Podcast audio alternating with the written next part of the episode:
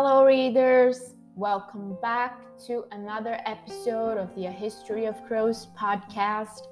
In today's episode, I'm going to talk a little bit about a recent, about some of my recent reads, which actually I think it would be apt to name a marathon because this August I read four books by Taylor Jenkins Reid, and some of them were rereads some of them were the first time. One of them was an arc. so I actually would like to take this opportunity to thank Penguin Random House International for sending me an arc of Carrie Soto is back. Thank you very much. And okay, so it wasn't actually I wasn't actually planning to do this. It kind of happened. And it actually is something that will tie up to another episode that I'm planning to record, which I'm going to talk about rereading books. So stay tuned for that one. But basically, uh, what happened is that I got this arc for Carrie Soto, and I was actually with a little itch already to reread Evelyn Hugo. And then I was like, I don't think my experience with Carrie Soto would will be the same if I don't reread. And I say that because last year when Malibu Rising came out, I actually didn't pick it up because I was not like I didn't really remember which of the husbands of Evelyn was Mick Riva at the time. My bad, my bad. I'm never gonna forget him now. I know exactly who he who he is but I, I just didn't feel the book vibe, or whatever, and I didn't read it. And I know like you don't have to read one of these books to read the other, but the like these four books that I read, which are the four most recent books that she published, they have they share the same universe. There are like some Easter eggs in each of them regarding the other and so I just feel like it enhanced my experience by doing what I did. And so what happened was first I went and I reread Evelyn Hugo. And damn, excuse my language, but what a book. This book is incredible. This book is astounding. It is remarkable. It is something like never done before. probably it was done before but what i mean is it's just in terms of like literary terms i don't think i've read anything like it with the same concept and execution.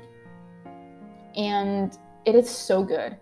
And the most incredible thing about taylor jenkins reid i mean i funny thing i never read her earliest books.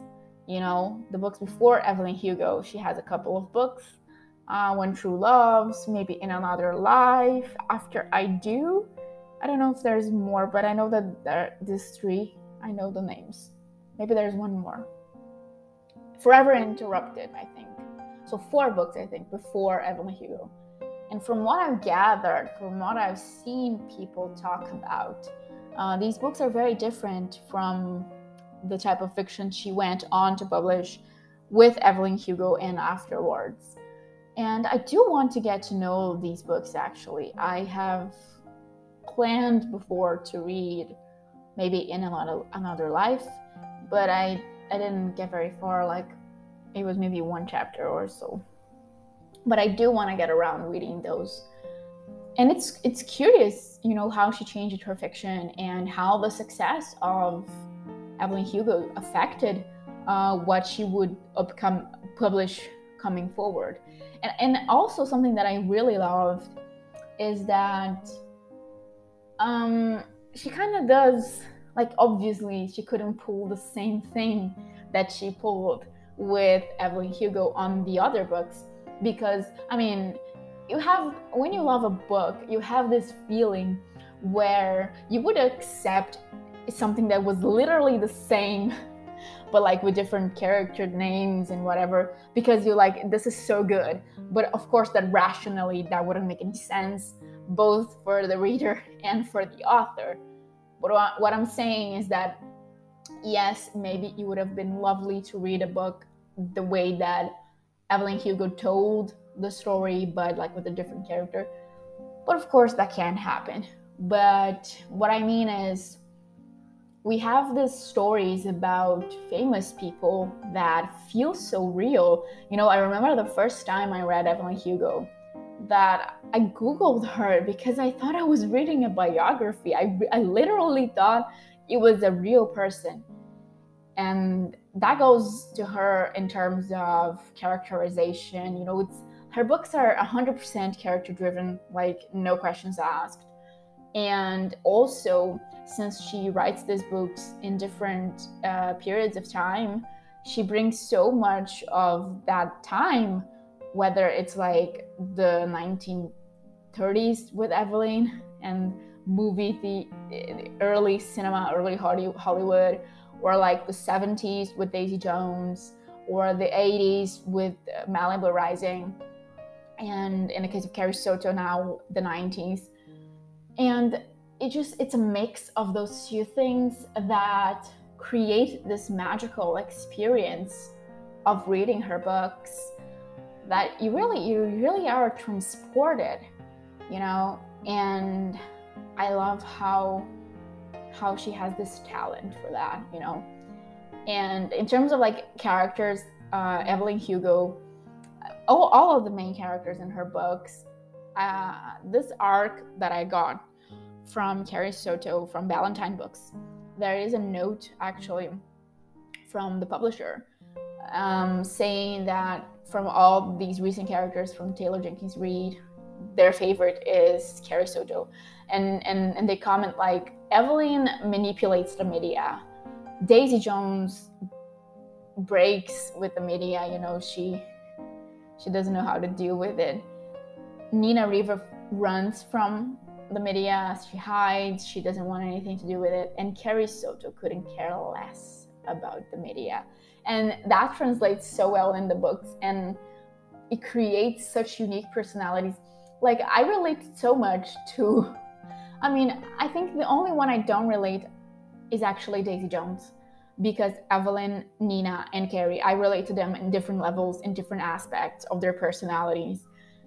And I think that's also part of what makes me love these books so much. I mean, when you talk about character driven stories, you must have you, you need to care like with any book actually any book at all you need to care about a character enough to want to keep reading or a movie or a tv show like you need to care about what is happening to want to keep you need to be still caring so that you're invested in it but when you talk about character driven books the plot is obviously less focused on than characterization.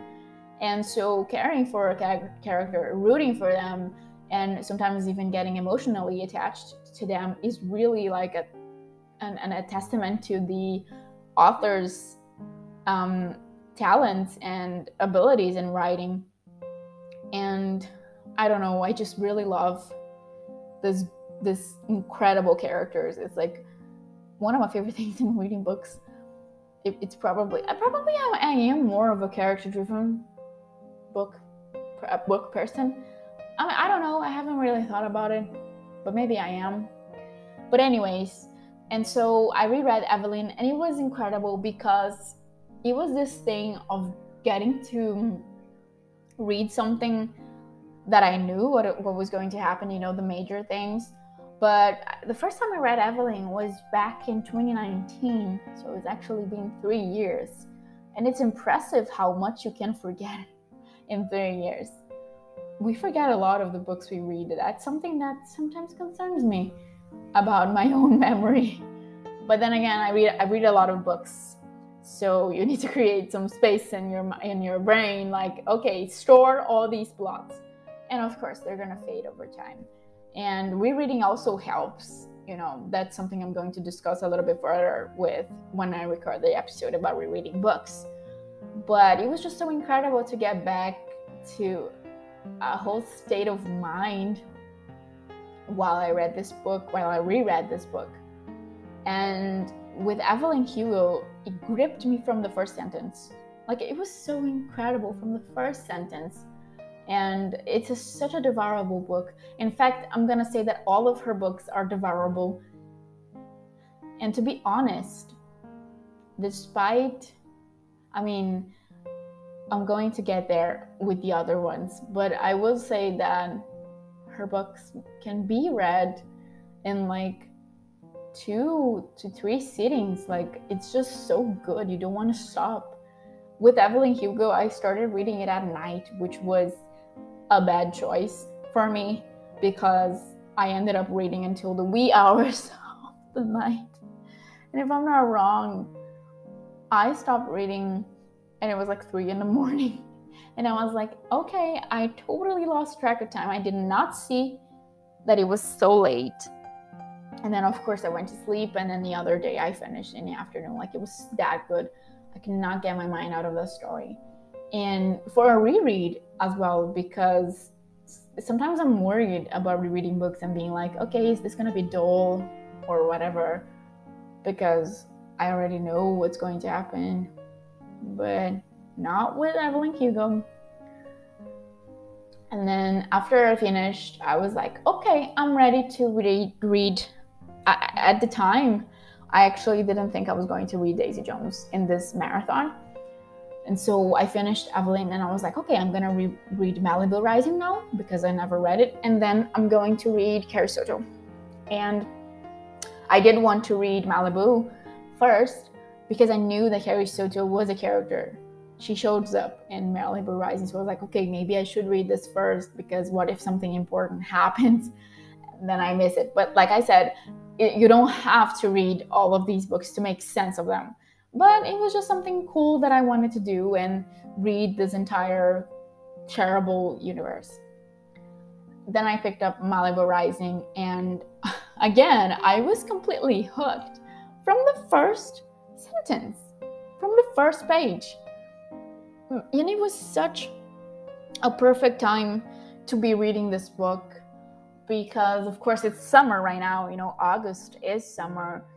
And it was so hot outside and I live near the beach and and there was this hugely descriptive passages of the Riva siblings in the ocean swimming, the sands, the sand in between their feet and I was like I can feel this too. I like there was one day that I went for a swim and I was like, "Oh my god, the feeling of this book and it was incredible. I'm so happy that I read this in the summer. It's a, it's a perfect summer read.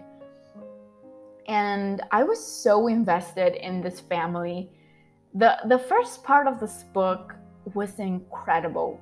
It, it shifts in between the present, where it's 1983, and the Riva siblings have like a yearly end of the summer party, which this year particularly is one of the years that it got a little bit out of hand but it's a tradition they do every year. And then in between those chapters you have chapters from the past from the past. What is this accent? You have chapters from the past. I'm sorry. That was a southern accent right there for you. And you have these chapters from the past where you get to know the the parents how the their parents and it's it's Mick Riva, their, their dad. Yeah, there he is. And so, how did he meet their mom, and how did they got together?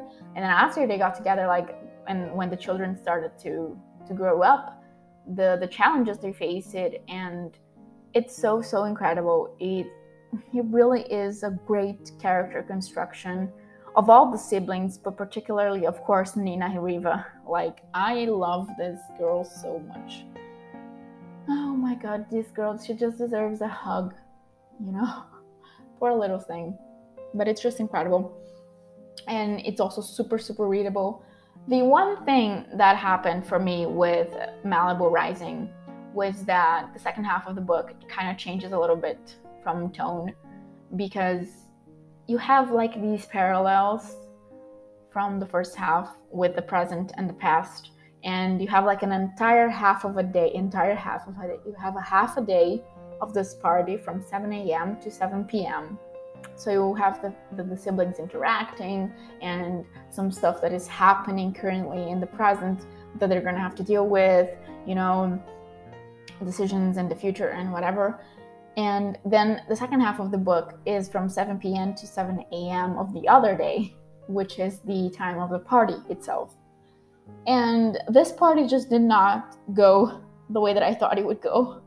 It's not like entirely bad, of course, it's not that. It's just I really had a different conception in my head of what the party would go like. And I think, particularly in the very, very last bit, like I would say from 70 75% to the end of the book. So it's really the last bit. And the chapters were, were like the last six chapters. Um, got a little bit boring, I would say. There was some repetition, there was some stuff that I was like, okay, is this party never going to end? Please, someone get me out of here. But it was great. I did like the overall wrapping of things. And like the first half of the book is so strong that I can't help but love it. But I, if Evelyn Hugo maintained, I forgot to say that Evelyn Hugo maintained its rating of five stars and a favorite, and not only a favorite actually with Evelyn Hugo, it's actually a lifetime favorite. I came up with this with this shelf, I think it was last year on Goodreads. And it's interesting because like I have over I think it's 170 maybe, I don't know, something like that of favorites and like the lifetime favorites you got about 50 so yeah have, being a lifetime favorite is not an easy feat. And evelyn hugo maintained the favorite status lifetime favorite and with malibu rising i ended up with a rating of four stars. Like in my heart you know for the riva family for the riva siblings for nina riva it is a favorite. Like she is a favorite character of mine you know? I can't separate stuff but the overall book like i, I cannot over overlook the second half of the novel. So i ended up with a four star rating which is like a high rating. It's a very good book. I would recommend. And like for anyone who already reads the whole universe of taylor jenkins reid then yeah pick this one up. It was awesome. And after i finished malibu i was like okay let's get on with carrie. Um, I read about 12% of Carrie Soto, and I have to be honest here, I was not feeling it. And after reading two books by Taylor Jenkins Reid, where the two books I got snatched from the first sentence, like the first chapter, first paragraph, whatever, the first encounter, the first moment, it did not happen with Carrie Soto like that. And so I was a little bit upset. I'm not gonna lie. And then what what I did was that at first I actually put it aside and I read other stuff that I had to read in this month, two different books. And then before I went back to Carrie Soto, I was actually okay. Let's pick up Daisy Jones then, because I was not gonna read now, but I was like, I'm already here, you know I read two books, let's go read the third, and then Carrie and then do a whole marathon. And that's when I picked up Daisy Jones and the Six. And Daisy Jones and the Six is also really great from the very first sentence. It's really addictive from the very first page. And I know that a lot of people don't really like Daisy Jones and the Six because of the format. And this is a book that is actually told only in dialogue because it's an interview. The band, the former band, and Daisy Jones and whoever else was involved, producers, journalists, or family members, whatever, they're being interviewed. And so you only have dialogue. And I have to say that the first time I read this book, I was completely blown away by the choice in the format. And I feel like it suits this story in particular so well because we're talking about a band and we're talking about a band, a rock band in the 70s. So you're bound to have people telling you stuff in different ways. And I remember how much I love this, how people remember things differently. And, and there's even a note from from this person that's interviewing them there's a note right at the beginning of the novel saying that the truth lies somewhere in the middle unclaimed in some cases. Because there are a lot of instances where people remember things differently or someone like daisy jones herself is saying that whatever she did she did this because she was hungry.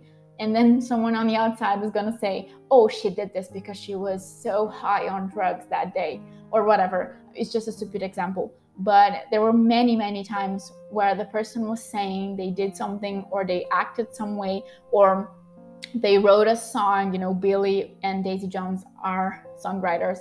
They wrote a song because of x feeling and then someone on the outside they wrote the song because of y feeling you know because they were in love with each other or whatever. And it's so great the way these dynamics work it's so great. It's so great it's such a great concept for this story in particular of musicians of bands and of something like a rock band that was a huge success and then they fell apart you know this this very something that's very known to us currently with this type of bands and stuff that happened like in the 70s in the 80s and then we have these people these people that are old now retelling their lives and their story. It just it was incredible. It was really incredible. And and i know that the first time around for me was more of a surprise. And i definitely definitely enjoyed so much. And i do feel like the second time around, I can't see all this positive stuff about this format, but I do have to admit that a second time around was I was a little tired at some points in the story that I was not in the first time around. But again, it's a reread, so it's never gonna, I mean, rarely, rarely a reread is to be the same as the first time around. That's what I pointed out how Evelyn Hugo not only survived the reread but became a lifetime favorite, etc., etc. Because rereads are complicated stuff. There will be an episode. I said it multiple times already, but I can't stress it enough. There will be an episode about this because I need to to discuss this in depth. But I just really love the story as well it's great. I do feel like the ending of Daisy Jones is a little bit rushed, but then how can it not be rushed when one day the band simply stopped existing and they canceled the rest of the tour and it was all over? Like, what do you expect? You know? And I'm just so excited to see how they would transport all of that into the TV show. Like, I cannot wait for this TV show. It will be so huge it's gonna be great. I have a feeling, and I know that they record recorded songs. Like it's gonna be. And I do remember that a couple of days ago when I wrote my review for Daisy Jones, I was mentioning how I was not sure if it was still a favorite for me after the second read. Mainly because I was a little too hung up on this format thing. But I gave it a couple of days. And now that I'm, I'm recording this episode and I'm talking out loud what I thought that my opinion is actually of the person of a person who read it for the second time. And I do remember how it felt when I read the first time. I, I, I think it, it might still be a favorite for me.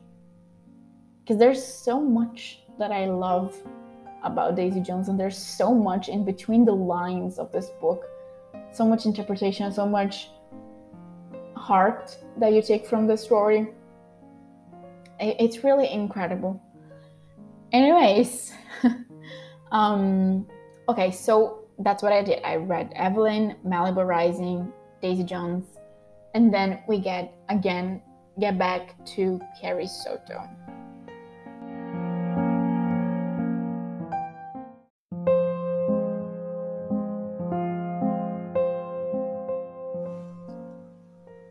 And so, like I mentioned, I had read 12% of Carrie Soto is Back. Before I decided to put it down for a little while and I focused on other stuff and I read Daisy Jones. And then I was like, I need to finish this book because it's gonna come out at the end of the month and I need to finish it. And so I set out to do that. And it actually worked so much better than the first time around because when I sat down to read, I just got to 50% of the book. And on the other day that I picked up to read, I finished it. That in itself is again a testament to Taylor Jenkins Reid's writing, which I said before, but her books are really readable. You can totally read them like in two days if you have a lot of time, a lot of free time. You sit down and just lose yourself in the book. Two days and you're done with it. And maybe Daisy Jones even faster. The first time I read Daisy Jones, I read it in like 24 hours because it's just dialogue. So if you're really invested in it, and I have so many conflicting, I mean, not so many, but conflicting thoughts about Carrie Soto because through the course of my reading, my feelings changed so much for this book. Um, before I reached the 50% mark, I was actually thinking it's going to be a three star. I was like, okay, maybe Taylor Jenkins Reid cannot pull it again. You know, maybe it was too many times. Maybe it's not going to happen this time. Because I was like comparing to the fact that the other three books I had just read by her uh, I hit it off right at the very start, the very sentence, the very paragraph, the very chapter. You know what I'm saying. And it didn't happen with Carrie Soto.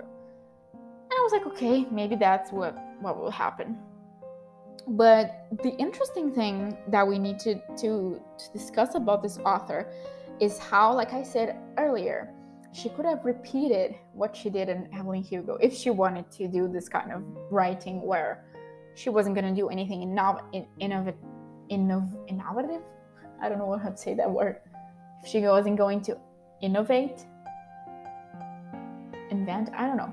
Anyways, um, but she did not because we have Evelyn Hugo, a person recounting their entire life, you know, an actress of the golden age of Hollywood and her seven husbands and some other stuff you find about her. Because I'm not gonna say you might not i don't want this episode to have spoilers but if you read you know what i'm saying you know what i'm nodding to in the middle of seven husbands and then you have i mean chronologically she probably published Daisy Jones after evelyn you have this unique format band, truth different recountings of the same event um, the perspective of other people to certain moments and then the perspective of the person and what the, this person was thinking what the motivation to this particular pe- person was and what the other people involved think it was the motivation. So it, it's a play a lot with this what what is real what is not. And i feel like for particularly for a rock band because rock bands are rock bands you know everything is complicated with rock bands. Everything is filled with layers and with meaning and with sex and drugs and rock and roll. And particularly this is the 70s so it's it's a it's all of a game. It's a whole thing that she managed to create and the format helps that so much so it is famous people but it's different from Evelyn Hugo then you have Malibu which is like sort of even famous people who, like, I know that Nina Riva is a famous surfer, but she hates the media, and all of the Mick Riva's children resent him and the media because, like, he's not a father for them. So they are these kind of outcasts. Like, they have a status of being like Mick Riva's children, but they couldn't give any, they couldn't give anything less about this fact and so they're almost like they border on being normal people almost and have this gaze upon fame and the people that surround them or that have interest in them just because they are so-called children of Mick Riva. And also you have this different format of the present day being entirely told in a day and the past. So again, she she broke her own mold twice here after Evelyn, I mean. And then with Carrie, she broke it again by doing what? Carrie Soto is not a book, I mean, in my opinion, it's not a book you're going to love at first. I mean, you might, and if you do, good for you. But maybe you won't. And that's the beauty in it because you see this character go through so much stuff throughout this novel.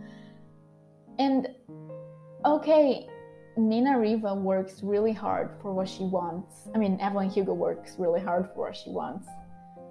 But there's something about Carrie Soto that I just can't.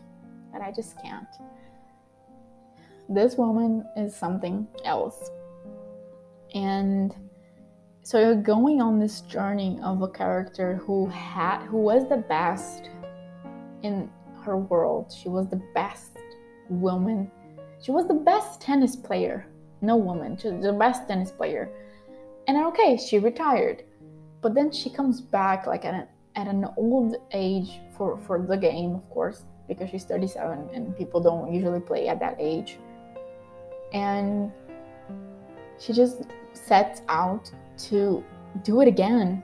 You know, she says she she wants to win another championship again to prove that she can. And so much about Carrie Soto is about she trying to prove herself. And I don't know, every time I think more about her as a character, the more I want to give this book a five stars. And then I am on the fence if I give it a four, if I give it a four and a half, because there were some stuff I didn't like. Namely, the beginning was a little bit slow for my taste. It took me a while to really get invested in the story. The very last ending was a bit rushed, but at the same time, I understand why it was rushed. But at the same time, I wish there was a little bit more. So it leaves me in this place where I don't know which rating I'm going to go with. But possibly, I think I feel like 4.5 slashing on 5. Like I cannot, I, I, I cannot, you know I think about her and I cannot not give her five stars. And also something really interesting we have in this book that it's different from all of her other books, the other, other three books. Carrie Soto has an incredible relationship with her father. Her father is also her coach. He was also a tennis player back in the day, and he coaches her. But they have an incredible, incredible relationship. And this is really something that we haven't seen in those other books because in terms of family like that you have evelyn who was basically you know none of her family and including her father didn't give two two two fingers about her didn't give anything about her. She did she did it all herself and then she constructed her family of course over the course of her life and Daisy Jones, also, her parents didn't care about her. She was all alone. And other characters also didn't really have families, you know, ended up like Billy. He was also, he made his family. His family was something that kept him grounded. With Malibu Rising, same thing. The family is the siblings because their father is absent, non existent and their mother um, she died also. So it's the first time in a long line of books that we see a character have such a strong relationship with a parent namely a father and i don't know it was beautiful.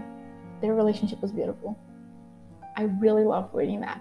It gave so much depth to carrie as a character and like i said the, the the first part like up until a little bit less than 50% i was like maybe this is to be a three star. And then around there 50 60% i was like no this is to be a four star. But, but from then on until the ending there was so much going on. I was so invested. I became so invested in carrie soto as a person as a person she's a real person in my head. I, this book is like it makes me want to start watching tennis. Like it explains from the very basics to you. I, I, couldn't explain anything, but I sort of understood. that I was thinking, I understood when I read it, but I cannot talk about it. But it, it explains to you from the very basic what tennis is, and you have like those championships and that. I didn't even know that it worked like that, but you have multiple of these championships. So you have like Melbourne, which is um, a type, and I knew there were different types of tennis courts, but like each of these championships are a different type of court. So you have like Melbourne, which is those blue courts. I don't know how to describe that. I don't know the name. I forgot the name. Then you have the French, which is Roland Garros, and it's the clay court that I've seen a lot on TV. You have um, Wimbledon, which is grass court. I did not, I had not seen that before, but I knew Wimbledon was tennis, but I did not realize it was grass. And then you have the US Open, which is like, I don't remember the name, but it was a court in New York that I think I think it's a standard tennis court. I don't know. I forgot the one in, in New York. But I was so incredibly satisfied with all this information. And I admit there are some times that, like, she describes a lot of tennis games, okay, a lot of them. So you're either to be, in some points, maybe a little bit tired. I did get a little tired. And then other times I was 100% glued to my seat. In fact, I ended this book crying. I did record a little video of myself reading the first, the last chapter and I cried. It was so emotional. It was so intense. It really, it felt like I was watching live TV. You know, I was so tense for this fictional tennis games. Look at the craft of this writer, for God's sake.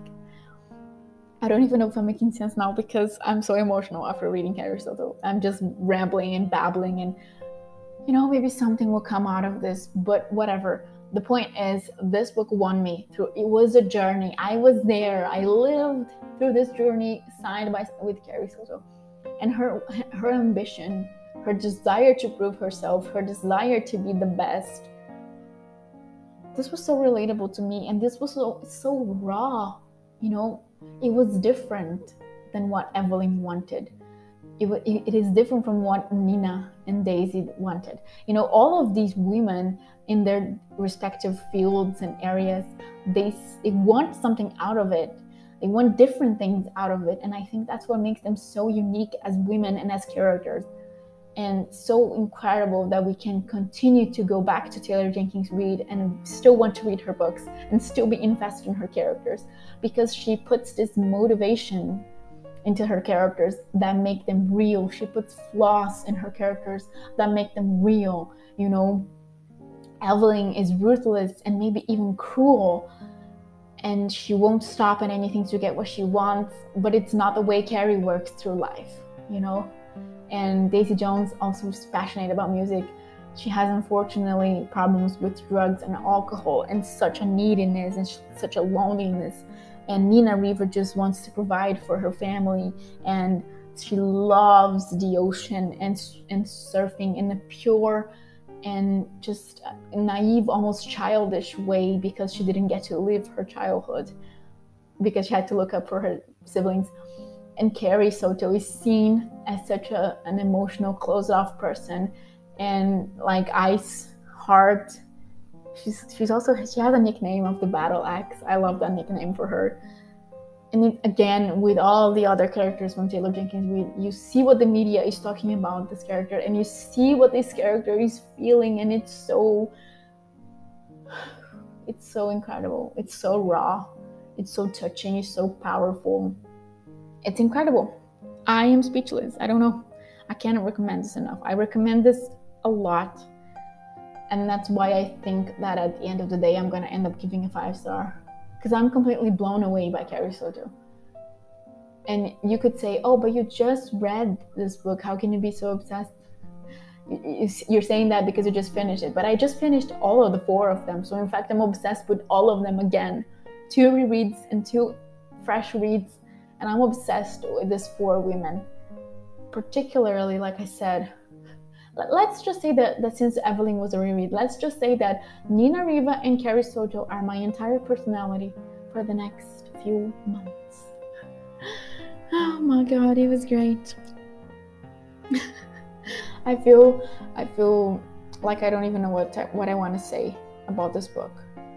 But I'm hoping that I'm making some kind of sense and yeah, this this marathon was incredible. It was incredible. I loved every minute of it. I've loved reading these books. I love Taylor Jenkins Reid. Maybe, you know, maybe maybe she's a favorite author. I don't know. But I really love her writing. I really love the way she writes characters. They really touch my heart, her characters. But yeah, so if you like her, if you've read anything by her, you should pick up Carrie Soto's back. She, as a writer, still manages to find new stuff in in her books.